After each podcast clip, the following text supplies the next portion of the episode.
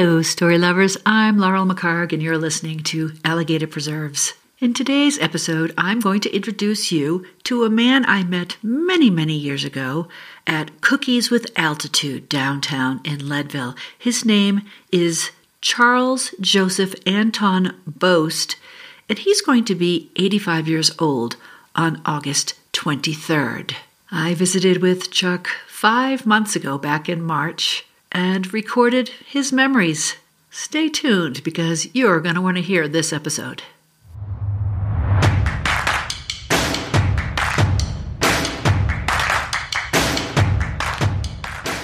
Welcome to Alligator Preserves, a weekly podcast about revealing yourself through storytelling, story reading, and story writing, but probably not story arithmetic because that's not a thing.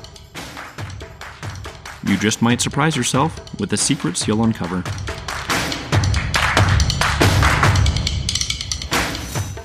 I was born here in Leadville in August the 23rd, 1933. I was brought into the world by a midwife, not in a hospital, in a home. There was midwives, quite a few. Was mid- it this home? Was it this no, house? It was at my grandma's home, 700 Elm Street, the 700 big Elm Street. big saloon down there. Oh, That was my grandfather's. really? Yeah. My birth certificate says that I'm Charles Joseph Anton Boast. A A N T O N. But the name has been changed. When my grandfather immigrated from uh, Slovenia, came here in about 1984, I believe it was. He raised five brothers and two two daughters. We laughed about the century slip up, the 1984 comment, before talking about how his grandfather worked in the mine and got a saloon, and he explained his grandfather's original name being changed because at graduation the principal couldn't pronounce the last name of Chuck's youngest aunt, Albina, in 1928. Bostiancic. That was the name. The principal or the people putting out the diplomas could not pronounce her last name. So on the following Monday, my grandfather went up to the courthouse and he changed the name to Boast.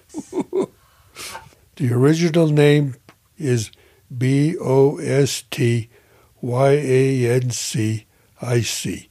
And over each C is a little click, click, click. accent. Yeah. He explained quite simply why he stayed with his grandparents. Well, we didn't ha- didn't have a home yet. After working at Climax Mine for quite a while, his father bought their home where he and his wife lived with their three children Charles, we call him Chuck, his younger brother Rudolph Lewis, and his sister Charlene Jean. When we're interrupted by the phone, I hear him speaking with a friend of his, and he's speaking in Slovenian. His name is Donald Kursian. He has that beautiful home out there by the fish hatchery. He's a Leadville native. He's only uh, two years younger than me. I knew him in school and most of my life. So he's like, he's your best friend. He is one of my best friends. He talked about what life was like here in Leadville during his first 18 years before he joined the military service. While while I was growing up, it was a rip roaring mining camp. I can remember on the east side of Leadville, there was the Newmont Mining Company, Hecla Mining Company, ASNR Mining Company, and there possibly was another one. And of course, we had the big uh, Sarco uh, smelter that took all the ores from all these people. Then there was a lot of little leasers that would just go up and stake a claim and work it and have their ore shipped and have the smelter assayed and pay them if it was worth anything.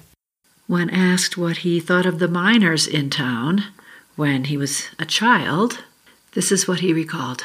There was a rough, rough fighting, drinking bunch of people, the miners, because they worked hard and they didn't know if next day would be their last day on earth because it was very dangerous in those days.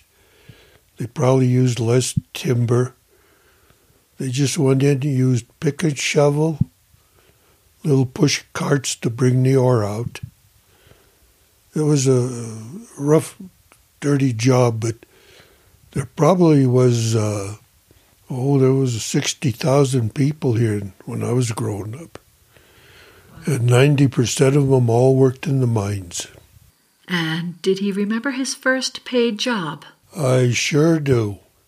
First job I ever had was I was probably uh, 11 or 12 years old, and a friend of mine, our neighbors, which were real good friends, the Field family, English people, was good friends with Elsie Johnson's flower shop.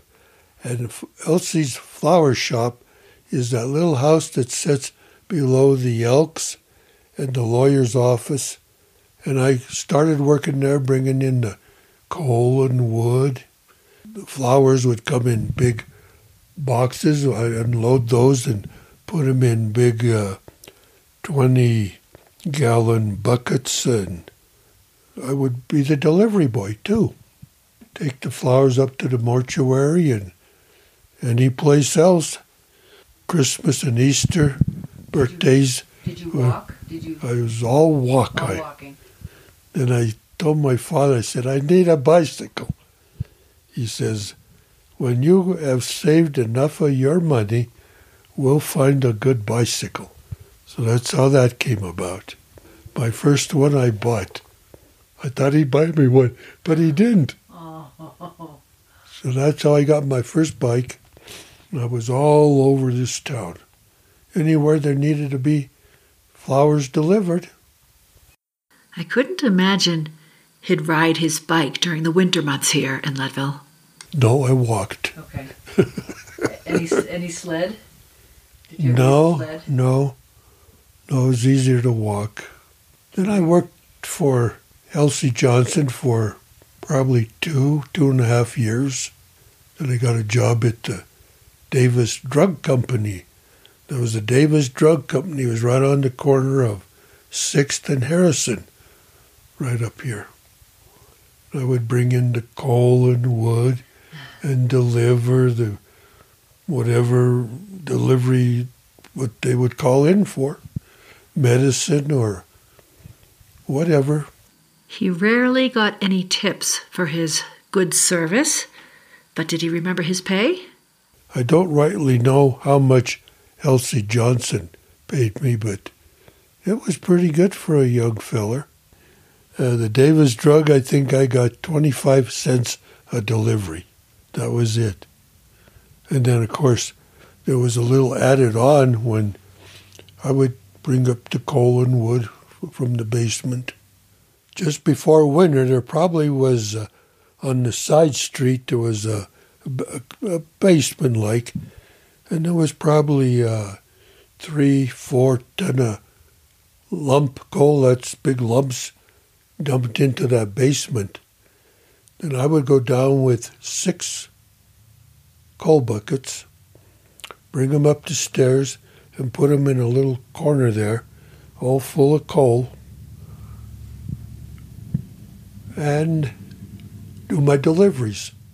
Then about, uh, I was a junior in my junior year in high school, and the Odd Fellows was looking for a person to take care of the cemetery during the uh, summer. So I went up and applied, and they gave me the job. and really, this, this is something. That May, of course, Memorial Day is May 30th, uh, somewhere in there. Yep. So I went out two days uh, before Memorial Day, had it all raked up nice and clean, I put all the sprinklers out. The night before Memorial Day, it snowed and got cold. I think we had a little over about 18 inches of snow. Oh, my. And I had all the sprinklers going. Oh. And I went out and it was beautiful because there was all these beautiful icicles hanging off all the trees that were there was a lot of trees in the cemetery lot. Oh, it must have been It was pretty. a fairyland. It was, fairyland is a good good word for it. Yeah. He recalled one of his most difficult delivery situations. One that sticks in my mind for many, many years was this lady and her two children. They lived up at the 602 block of East 2nd. And I would have to go up there maybe twice a week. And I was quite a chore walking up there. That's six, six blocks. Mm-hmm. And that was one that always stuck in my name. And the name was Hutchinson. That stuck in my mind. Yeah, well, I think the two they had two small children, and I think why uh, I made so many deliveries is because uh, I don't think they were in real good health, and these were medications for the two younger ones. I think. And at 18, briefly, he was able to work up at Climax Mine on the outside. Climax was still had all the homes, the boarding house, the apartments, and there was lawns and everything. So there was a little crew that took care of the lawns and raking and little odds and ends for the people's homes. Then I got my call to join the service. He talked about how the homes up in Climax, up at the mine, were moved to town, to the town of Leadville in 1962. It is amazing how they done that. How did They done that between, they would schedule it between the guys going to work on day shift, the guys going to work on swing shift is 3.30, and I don't believe they moved them at midnight or during the night. Of course, they could have. I don't remember ever hearing that.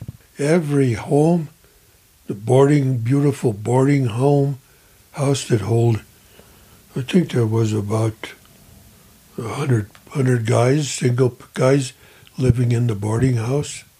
I do believe it probably was a tax setup. I do believe that. I'm curious about Chuck's parents.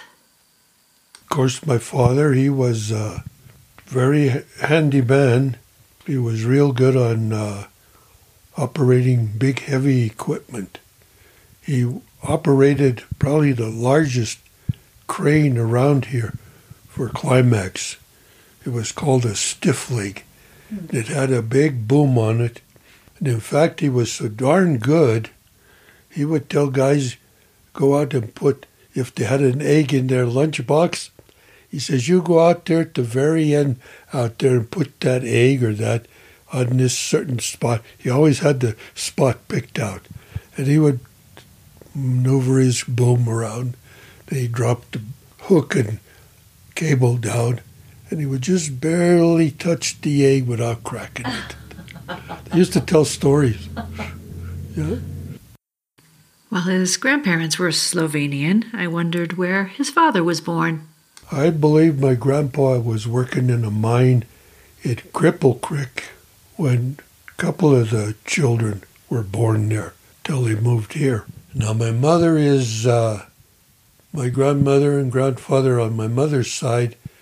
They are from uh, Tyrol, Austria. So my mom and dad they're pretty close to each other. Their parents. And my grandmother on my mother's side came here in about the same time, her and her husband. And he got uh, kind of, from working in the mines, he got crippled. And all he could do was sit in a chair.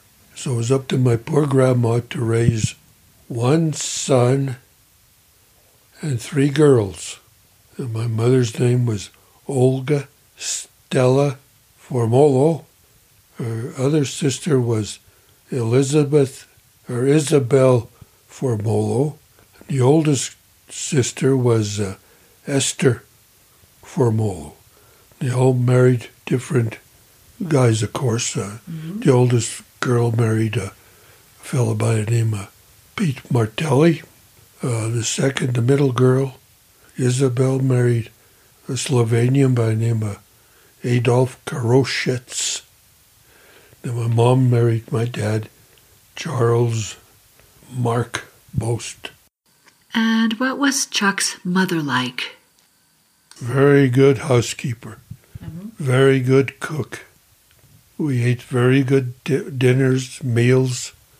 She just, uh, she loved to, and she was a hell of a good uh, housekeeper. She just knew how to take care of a family, the three of us. She was very good. She was really warm hearted, very huggy. I can tell that from knowing you. Yeah, she was very, just a wonderful person. And I believe uh, she passed on at the age of 91. My father, he contact, contacted senility, no. Alzheimer's? Alzheimer's. Alzheimer's, yeah. So I, I was the, my sister and brother had already gone on their way of life and got married, were having children. So I was, the, uh, I wasn't getting married. I mean, I wasn't married. So I stayed and took care of them here. It really broke Chuck's heart when the family doctor convinced him to move his father into the local hospital here. He was there four years and I used to go up twice a day, morning and about three o'clock, every day to see him. But he didn't know I was there because he just laid there in another world. You know, it, it sure don't seem to be the way to, to live. It's no good. I got real nosy then and asked him about girlfriends. Oh yes, I had three or four girlfriends. One was a was she was a telephone operator. I met her in San Diego, and before I was getting shipped out, we talked about marriage, but we didn't. So when I was overseas, I got this letter. She had been killed in a car accident. So I didn't do any. Being in the military, I didn't date nobody because you don't date them foreigners. so when I got discharged and got home, there was a lady I dated for a while, but she wanted me to quit my job at Climax and move up to Oregon, and I said, no, I don't want that. So she said, well, um, that's where I'm going. So she went. And then after that, I just kind of went on my own. I got interested in my work and done quite well up there at the Climax mine. Got to be a relief shifter for about 12 years. And I, I loved the outdoors. I used to hunt and fish whenever I could. We would travel to the San Luis Valley and hunt uh, pheasants. We would go rabbit hunting down here around the Twin Lakes area. And of course, we hunted elk and around there too. We would go to all these high lakes here.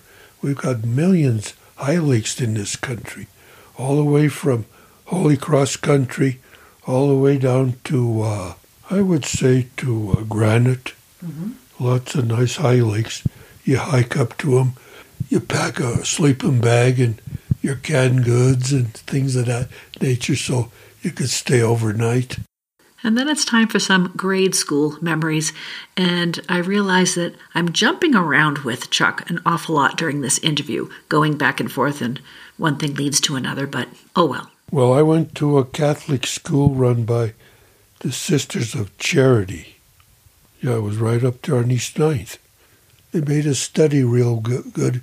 We got a hell of a good education. We well, we gra- got graduated out of the St. Mary's School and went into the high school up here where the mining mu- museum is. Uh, first year in there, ninth grade. Ah, you're from St. Mary's School. You're well educated. And We were. So the, I would say uh, those years uh, I really enjoyed the nuns teaching us, and I learned learned real good. I think that was a good high point. Mm-hmm. Yeah, the nuns, Sisters of Charity, wonderful people. Knowing how my own parents always felt about their Catholicism and their religious background, I asked if he ever questioned his religious training or his background. I pretty much knew the answer, though. No doubts in my mind. No, no, not not one bit. Served as an altar boy, uh, as an usher for. I started ushering in 1965, and I just told him uh, two years ago, I just couldn't hack it anymore. That's how long I ushered in the. That's a long time. yes, it was. How did he learn to speak Slovenian? See, I do jump around a lot. Just being around my grandparents, because neither one could speak English. My gra- my dad would take me down there, and I would be pretty young, nine, ten, and you pick it up. You know, my grandma would call me young Charlie, and the way she, she, uh, she would get some of her food, she would cut the labels off of the cans and say, Young Charlie, you go up to Zeit's store there and you get these for me. I say, Okay, Grandma. That's a pretty good way of doing it, right? Yeah, Because you were little, you just had to match the picture. yeah, right. Huh. Yeah, and I go up and get it, bring it home to her. He told me about his best friend growing up, Robert Savorn, another Slovenian, and asked what they did for fun back in the day. Before I tell you what fun things teens did back in the day in Leadville, I hope you're enjoying this episode with Chuck Boast, and I hope you'll consider becoming my patron someday. I'm a one person operation. Your contribution would be most appreciated. Go to patreon.com slash alligator preserves and see how you can support my work. And now stay tuned for more memories of Leadville days gone by. We skied a lot, played fast pitch softball, basketball. I done all of that. Mm-hmm. Used to ski on Cooper Hill, and how, how Cooper Hill got to be was that was the training ski hill for the 10th Mountain Division. And, well, toward the end of the war, they, I don't know if they sold it or they gave it to the Lake County. But then that's where us kids learned how to ski was Cooper Hill. Of course, then every school has a basketball team. I was pretty good at height, so I played three years basketball, uh, sophomore, junior, and senior, and skied, and hunted, and fished. I wondered if he ever got into trouble. He couldn't always have been a good boy or not have any vices, could he? No, not a, not a, not one time. You're a real altar boy. Yes, You've been an altar boy all your life? uh, most of it, much. pretty much so. Yeah, yeah. I used to, s- I used to smoke, and I don't know. One day, uh, something. I was working up at the mine there, and I don't know if the cigarette.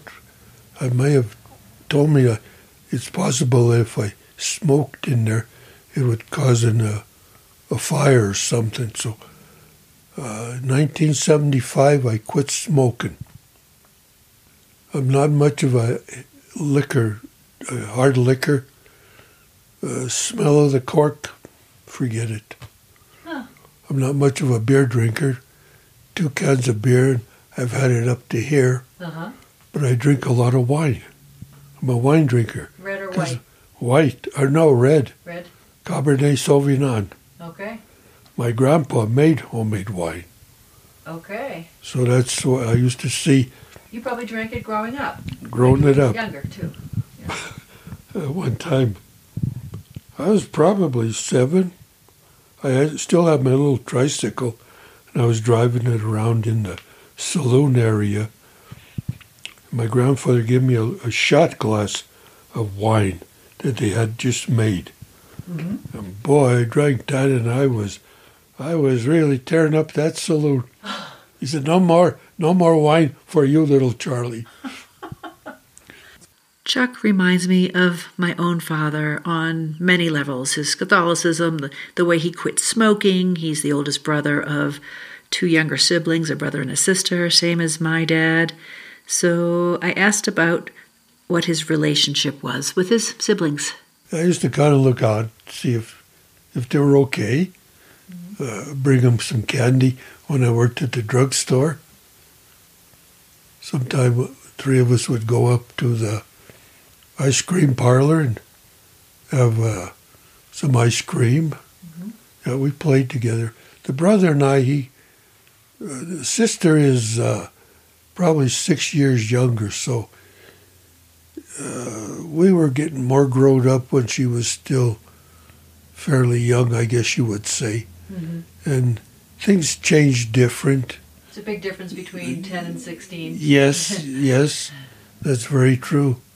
But we were real close, very close. When he knew he was going to be drafted into the Army, a buddy of his in the National Guard said that they should join the Navy.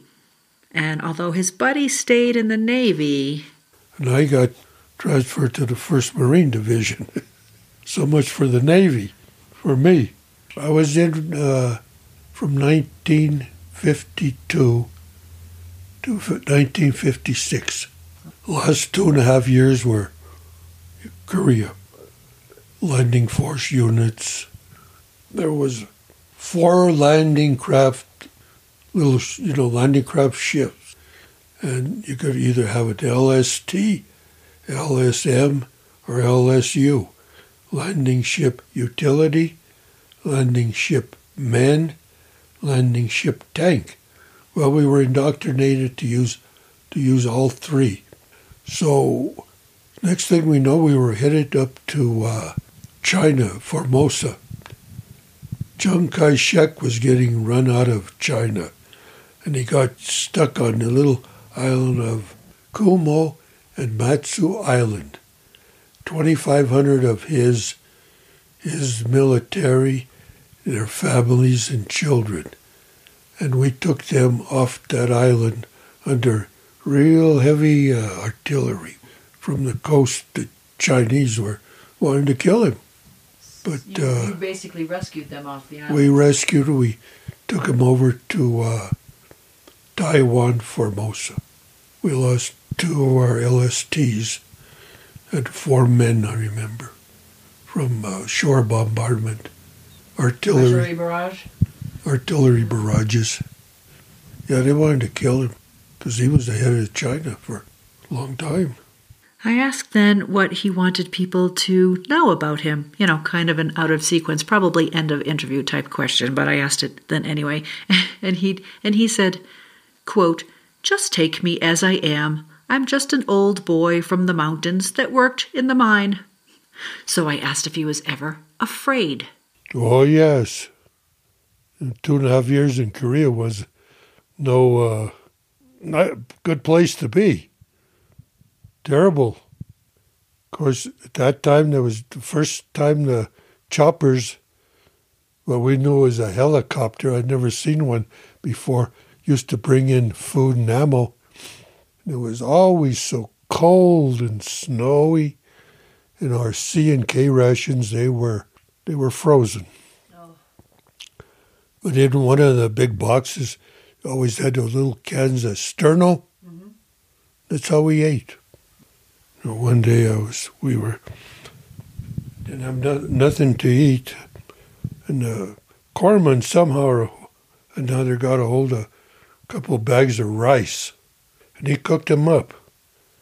And I got a little bowl full, and uh, looked around. And, hey, Corpsman, there's white bugs in my rice. Shut up, boast, and eat it. It's protein. I said, okay. And I did. They were cooked though, right? They were Yeah, they were cooked. My dad used to tell me about the cigarettes, Lucky Strikes, that were in the C rations back then. So I asked Chuck what he remembered about C rations. Little packages of Chesterfield or Lucky Strike or Camel, little cans of, they told us it was Argentine beef, but I would swear it was horse meat. Ooh. Stringy and coarse. That wasn't beef. But back to the idea of being frightened, were there ever any times he thought he wouldn't make it home? Yes, uh, I was uh, a loader on a six inch gun. That's why my nose and around here is kind of pitted and from the, uh, there's a name, it was on the tip of my tongue. And that would hit me a little bit sometime. That's why I got such a funny looking nose. I never noticed.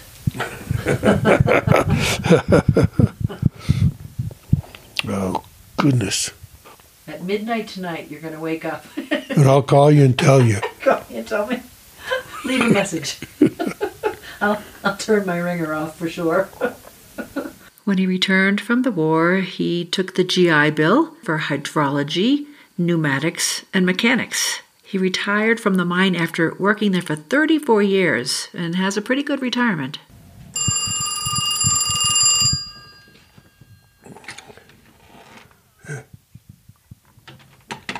Emergency medical alert. Uh, you've been recommended for a, one of those things, you know, to put around Oh, oh, okay. You probably get that call too. Not yet. Well, No. I get one of those at least three times a week. They, or they- you- They or- try to scam people. They do. Or they'll say, "A good friend of yours has recommended you. No, I don't think so. Mm. I don't think so. No. Uh, uh, He knows better than to be suckered into any phone scam, so just lay off, you scammers out there. We talked about skiing again, and he shared his favorite cross country location. now, the best trail, being born and raised here and know the country, is the trails behind the fish hatchery Okay. up in there, boy. You, you're just engulfed in timber and just beautiful. I surprised him by telling him that I had hunted in that area. I'll be darned. There's nothing like elk meat. I remember two, three lucky seasons that my two uncles, my dad, brother, he was a little younger than me. I think we got three elk. Whoa. We had it all cut up, and we even had elk for Thanksgiving. We liked it so well. Boy, I don't mean meet many women that can talk hunting, but here I found one. You might go out two, three days from sun up to sundown, Freezing cold in the morning, colder than a which is which is. T- I was going to say that. Uh, you're no military, which is tit, a whore lady's heart, all that crap. But anyways, I wonder if I'm going to see or get anything. Then all of the, all of a sudden, maybe within a couple hours, here you see them, and you're in the right spot. You maneuver to where you get a good, clean shot, and it's over but it's taken you two, three days to get there. Yeah, that's amazing. I didn't know you hunted. Yeah. I wondered if he had any concerns for today's younger generations. It's a question I had asked my father a long time ago, too. I'm quite concerned about this upper generation. They're not friendly. Uh, they, all they know is uh, this technology stuff there. Either their ears are plugged with something they're watching in front of them, uh, cannot carry on a conversation. You say hello to one, they'll, he's still looking at his, what do they call them things? I, iPad or iPad. iPhone or Yeah, just wave. It's going to be different. Of course, the whole future going to be different. Robots are taking over. We talked about commercials and concentration spans, and that led us to talking about television, an earlier version of media addiction. My main main interest in my TV is uh, I love the History Channel, the Discovery Channel, and my sports, especially the women. They are basketball players. Huh. The men, to me, hang, jump up and put the ball in the basket, hang on to Lou. I've never done that. That's not basketball. You work, That's showmanship. you work it around, boy, and this one comes in, you give her the ball, two points. Yeah, yeah. None of that hanging on the rim. Crazy crap. I asked about what his typical day looked like. Well, I usually get up at 5.30 because I want to hear the Mass on EWTN at 6 o'clock, and I, I do. And then I get to either shave or shower or get ready. Uh, Wednesday is my day to go uh, to the grocery store. In between time, I do a little housework. Uh, it's not the best, but I'm not uh, 20 years old anymore either. Then if I get mail, I answer it by send out a check or correspond, whatever. Then I go to bed about about 8:30, watch some sports. Mm-hmm. I like Fox News. That's about it.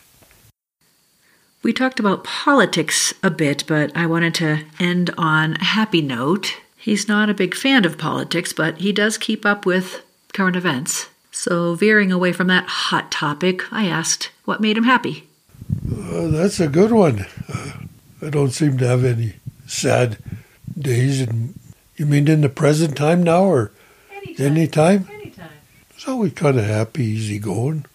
I just was always happy being outdoors. My father and I built a nice two-room bedroom cabin up there in Twin Lakes, and we enjoyed building it from the scratch or from from scratch. Laid each cinder block right to the last shingle. Got water piped in. Had a nice place. Happy that I had a nice home. You do. I had a Beautiful home.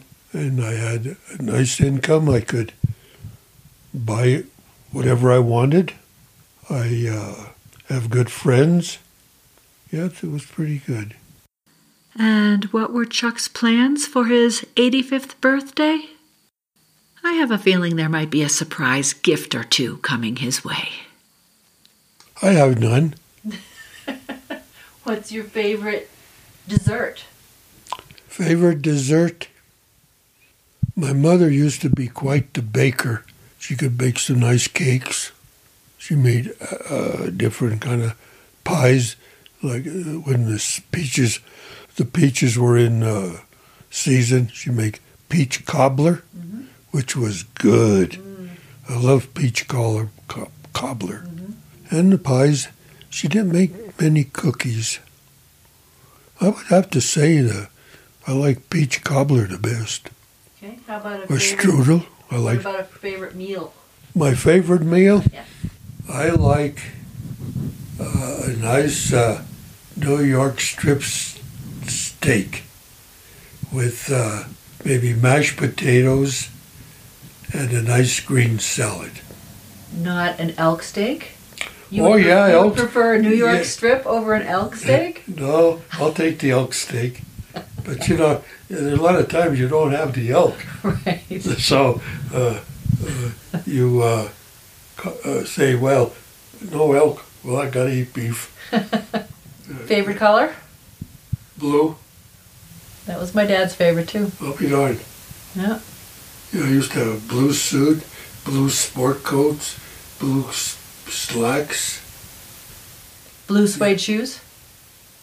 No, they were always black. no blue suede shoes. Uh, no, I enjoy just a menagerie of everything. How about a little Marilyn Monroe birthday song? Happy birthday to you. Happy birthday to you. Happy birthday, dear Charles Joseph Anton Boast. Happy birthday day to you and many more. Happy birthday, Chuck. We love you. You can find today's show notes with links and photos on my website at leadvillelaurel.com. And if you enjoyed this, I sure hope you did, and other episodes, please subscribe to Alligator Preserves wherever you get your podcasts. Hop on over to Alligator Preserves on Patreon. Go to patreon.com slash alligator preserves and check out the rewards you will receive for becoming my patron. You can even just donate a, a one time offering. Say, here, Laurel, here's coffee money for. No, I don't drink coffee anymore. Here's tea money for a month. Anyway, please join me next time when we'll talk about something completely different. Oh, I forgot to ask Chuck what kind of preserves he would spread on his toast. How could I have forgotten? I'm going to guess elk jelly. Yeah, it's not a thing yet, but maybe someone could get on that. Get on that making some elk elk meat jelly. Take care, everybody. Bye. Alligator Preserves is hosted and produced by Laurel McHargue, with technical support provided by her husband, Mike McHargue. Follow her on her website at leadvillelaurel.com, where she writes about life, real and imagined. If you enjoyed this podcast, you might enjoy her books. Find her work at amazon.com.